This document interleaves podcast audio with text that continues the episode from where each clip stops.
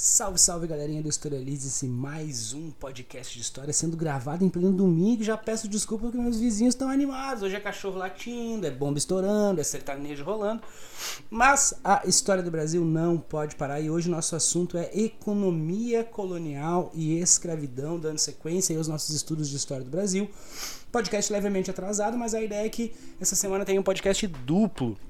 Nesse sentido, a gente começa a falar então da primeira grande atividade econômica do Brasil no período colonial, que é a produção de cana-de-açúcar. Um parênteses importante. A gente conversou nos últimos podcasts sobre capitanias hereditárias, sobre uh, governo geral, e nesse sentido, a gente tem que entender que esses eventos eles acontecem meio que em simultâneo. Né? A gente está vendo eles um por vez para fins didáticos, mas ali de 1500 até 1650 é basicamente toda a estruturação da sociedade colonial como a gente conhece. E nesse sentido a gente vai ter vários eventos acontecendo em simultâneo, desde a formação da sociedade açucareira, a implementação de mão de obra escravizada africana, ou mesmo as parcerias aí entre Portugal e Holanda e mais para frente a união das coroas ibéricas que vai acabar resultando em um monte de treta que estoura aqui em Pindorama, nas terras tupiniquins.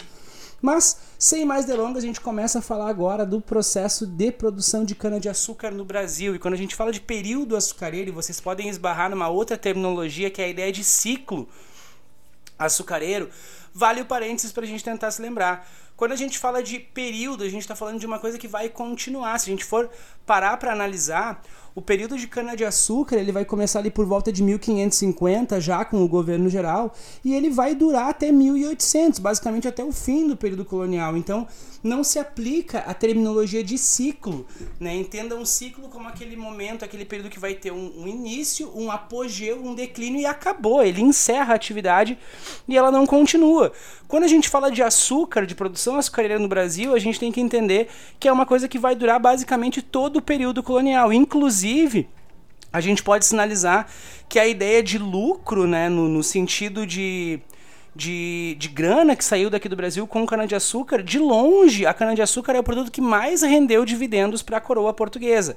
Mas, voltando ali, né, os portugueses já tinham o conhecimento da cana-de-açúcar, tanto em função das relações comerciais que eles tinham no mercado europeu, em função do renascimento, da expansão comercial, quanto na questão de cultivo nas Ilhas Atlânticas, ali em Cabo Verde, onde eles já vão ter contato com a produção de cana-de-açúcar e principalmente com a mão de obra escravizada africana. Vale salientar que isso acontecia lá em Cabo Verde numa proporção infinitas vezes menores que no Brasil. Quando acaba aquele ciclo do pau-brasil, olha aí a, a de ciclo, né? Lembra pau-brasil? Vai ter um nascimento, um ápice e depois acabou porque não era sustentável uh, se busca né, uma nova atividade de exploração econômica que pudesse fazer valer o pacto colonial. Pacto colonial que a gente já conhece então como exclusivo colonial, aquela relação de exclusividade entre colônia e metrópole, onde uma só poderia fazer comércio com a outra. Mas nesse sentido, lembrem que a ideia do processo de colonização é um mantra que a gente tem é sempre gerar lucros para o Império Português. Nesse sentido, a cana-de-açúcar se mostrou uma saída excelente para o Brasil, aqui para Portugal, aqui no Brasil, em função de dois critérios importantes. Primeiro, o solo era favorável e o clima, que era muito semelhante ao que eles conheciam. E aí, a partir desse momento, se começa a produção de cana-de-açúcar aqui no Brasil. Outro ponto que a gente pode salientar é que ela era extremamente valorizada no mercado europeu, inclusive tendo seu peso comercializado em ouro. Né? Então pensem, não é à toa que a gente vai falar de um período açucareiro, ou seja, ele vai perpassar todo o momento colonial, mas a gente também vai falar de uma coisa que vai ser extremamente rentável para Portugal.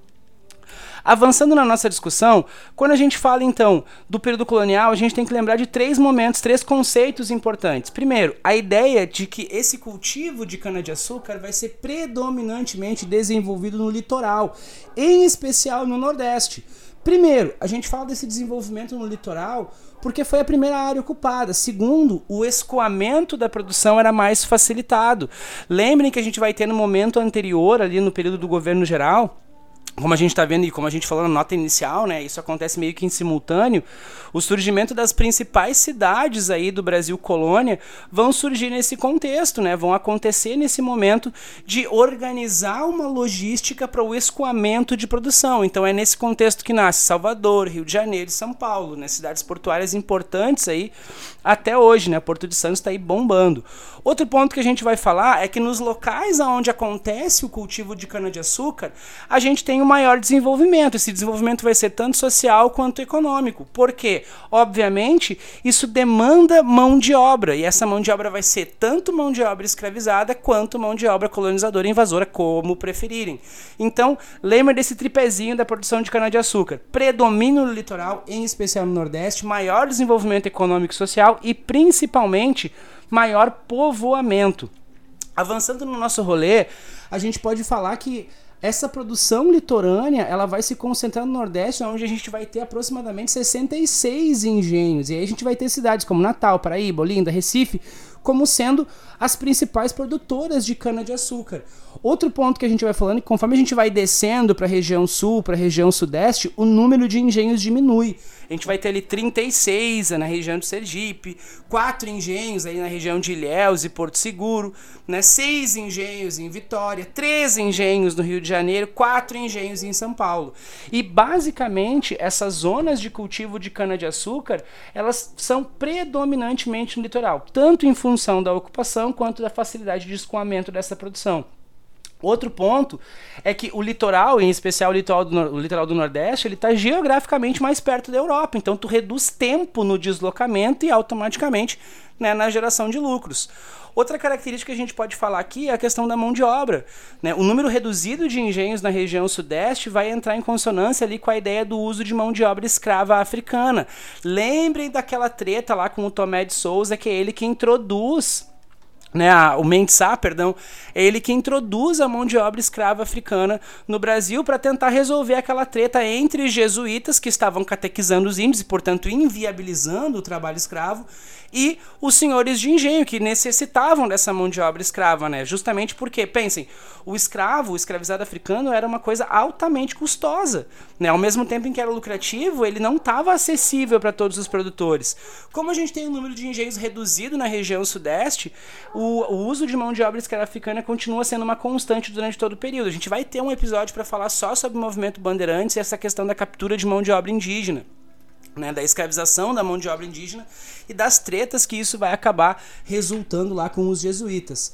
Outro ponto que a gente pode salientar é a questão da parceria com os holandeses, né? Portugal vai ser extremamente inteligente nesse sentido, sagaz os nossos amiguinhos portugueses, quando eles vão construir uma parceria com os holandeses, principalmente no que se refere à construção dos moinhos.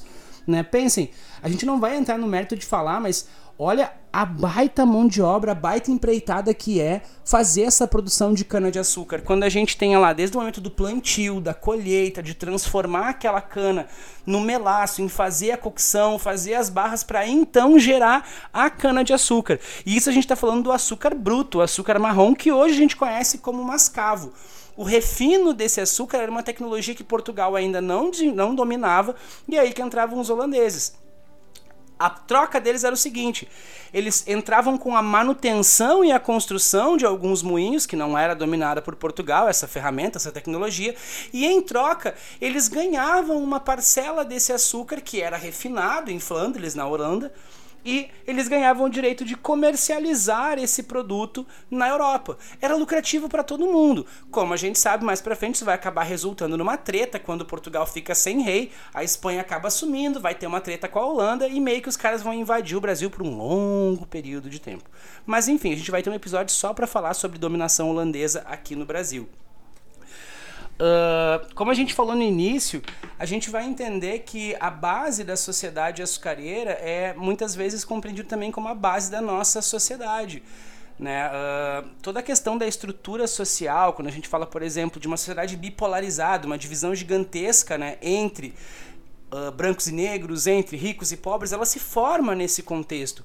A massa trabalhadora dos engenhos ela é composta por pessoas escravizadas, tanto indígenas quanto africanos.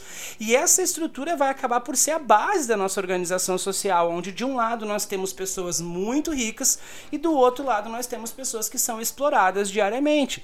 Óbvio, em função dos vários processos históricos que acontecem no Brasil, vão se adicionando camadas aí de complexidade, mas a estrutura básica, a estrutura fundamental desse processo nasce no período colonial. Então é importante a gente lembrar que quando a gente fala do período colonial, em especial do período de produção de cana-de-açúcar, de açúcar aqui no Brasil, a gente está falando do surgimento do que a gente vai conhecer como a nossa estrutura social. Outro elemento muito importante nesse contexto é a questão da base patriarcal da nossa sociedade. Né? Até hoje a gente vê aí uh, as figuras masculinas despontando como referência, despontando como valores, como base para valores, e isso tem uma raiz muito profunda aqui no Brasil.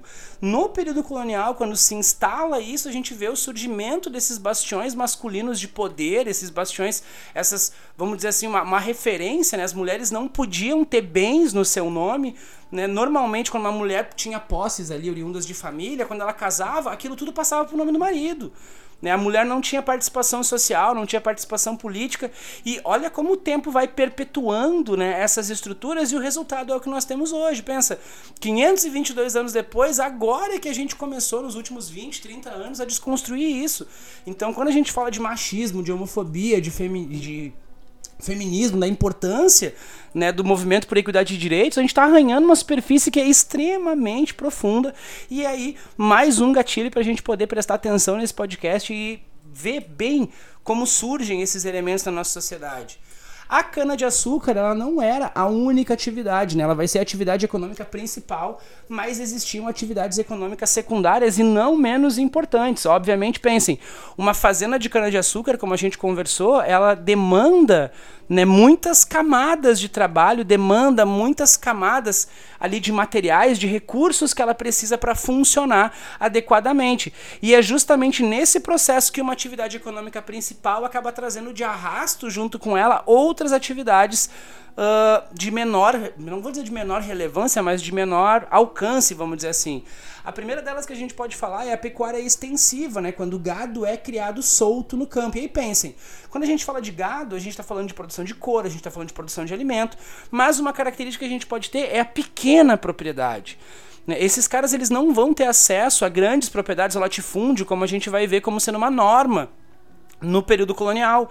A gente vai ver pequenas propriedades que acabam se juntando e formando o que a gente vai chamar de pasto socializado, ou seja, cada pequeno proprietário junta os seus pastos e cria o seu gado todo solto ali.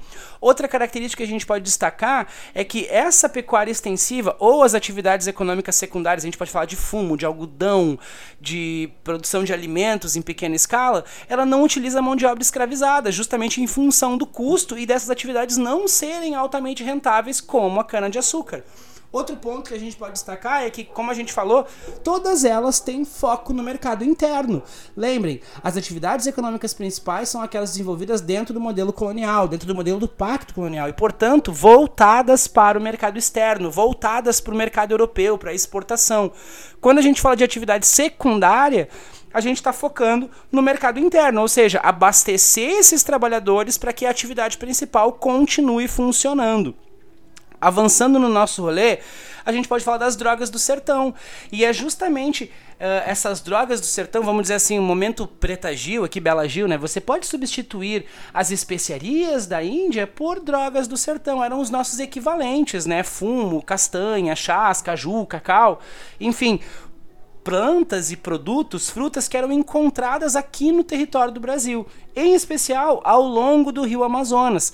E aí a gente pode fazer dois links importantes. Primeiro, elas eram altamente valorizadas na Europa pelo caráter exótico, né? Porque não existia isso na Ásia, não existia isso na Europa, e os portugueses acabaram levando isso para lá.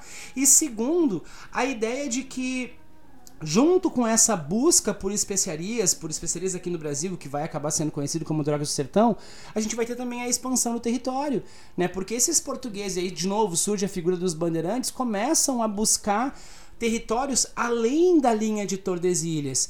E é nesse contexto que começa a se desenhar o que a gente vai entender como Brasil. É nesse cenário que vai acabar desdobrando mais para frente a descoberta do ouro na região, na região de Minas Gerais. Então percebam, ainda com essa necessidade econômica de buscar produtos para abastecer o mercado econômico europeu e o mercado interno, começa a haver desdobramentos, começam a haver consequências que a gente vai entender como a formação do território do Brasil, rompendo o Tratado de Tordesilhas e levando ao pé da letra aquela regra que dizia que o território só é de quem de fato ocupa. Então, ao longo dessas expedições, a gente vai vendo o surgimento de povoados e junto com esses povoados a figura dos jesuítas ali atuando no processo de catequização dos índios e conquistando aí novos territórios para Portugal. Né? Outro ponto que a gente pode falar, e aqui mais como uma prévia, é a ideia da escravidão africana. Né? Os primeiros tombeiros, os primeiros navios negreiros chegam aqui no Brasil por volta de 1550. E é concomitante à escravidão indígena. A gente não pode pensar que a escravização de africanos ou a chegada de mão de obra escravizada africana, ela anula a escravidão de mão de obra indígena. Né, como é, continua acontecendo como a gente falou. De novo, o que a gente está discutindo aqui é uma questão de demanda. Né? No Nordeste, em função da produção de cana-de-açúcar, a gente acaba tendo uma demanda maior de mão de obra africana. Outro ponto que a gente pode falar é que a escravidão ela vai ser altamente rentável, e tanto que ela acaba se tornando uma atividade econômica desenvolvida ao longo do período colonial. Por isso que estamos falando dela nesse episódio, mas vamos retomar depois para falar especificamente sobre escravidão. Mas mas por que, que ela é rentável? Ela dá lucro pro traficante, e, e é tráfico humano mesmo, tá? Gente que busca, que captura esse escravo na África. Ela dá lucro pra coroa portuguesa, que tá tributando tudo isso em todas as pontas. Ela, ela tarifa em cima do traficante, ela tarifa em cima do cara que tá comprando o escravo, ela tarifa em cima do cara que vai vender o escravo aqui no Brasil. E ela dá lucro pro produtor. O cara que está comprando o escravo, ele vai pagar uma vez só e depois muitas vezes a gente começa a ver a reprodução de escravos em cativeiro. Né? Então percebam, ela é uma atividade econômica altamente rentável e dá para dizer que proporcionalmente nefasta. Né? É uma das maiores cicatrizes que nós temos aqui no Brasil, vai durar muito tempo e até hoje a gente está aí com a chaga, com o estigma da escravidão aqui no Brasil. Outro ponto que a gente pode destacar é que os portugueses já conheciam o trabalho escravizado africano lá de Cabo Verde, do mesmo lugar de onde eles trouxeram a cana-de-açúcar. O fato é que a partir do século XVI, aqui no Brasil, a gente começa a ver um novo modelo de escravidão. Gravem isso porque o Enem adora cobrar essas questões. A escravidão comercial. A escravidão não é novidade na história da humanidade. Desde sempre o ser humano impôs o trabalho escravo como pena, vamos dizer assim, ou como imposição depois da perda de uma guerra, uma derrota, ou mesmo por dívidas, como a gente vai ver no modelo grego, no modelo romano, ou mesmo na história antiga. Mas a partir do século XVI, as pessoas começam a ser tratadas como mercadoria. Pensa, tu comprar uma pessoa por quilo, né? Teve um presidente aí certa vez que disse que índio valia arroba, né? A gente começa a ver que é uma coisa completamente desumana. Tu desumaniza aquela pessoa para poder impor uma condição subhumana de trabalho escravo para transformar ela numa coisa, né? Alguns historiadores vão chamar isso de coisificação, né, do ser humano. Por trás disso, a gente pode dizer por que isso, né? Primeiro, o desconhecimento do território. Esses cativos africanos que estão chegando aqui no Brasil à força nos navios negreiros, depois de uma viagem horrenda atravessando o Atlântico, eles não conheciam o território, então dificultava a organização desses caras aqui. A África é um continente gigantesco e composto por muitas etnias diferentes.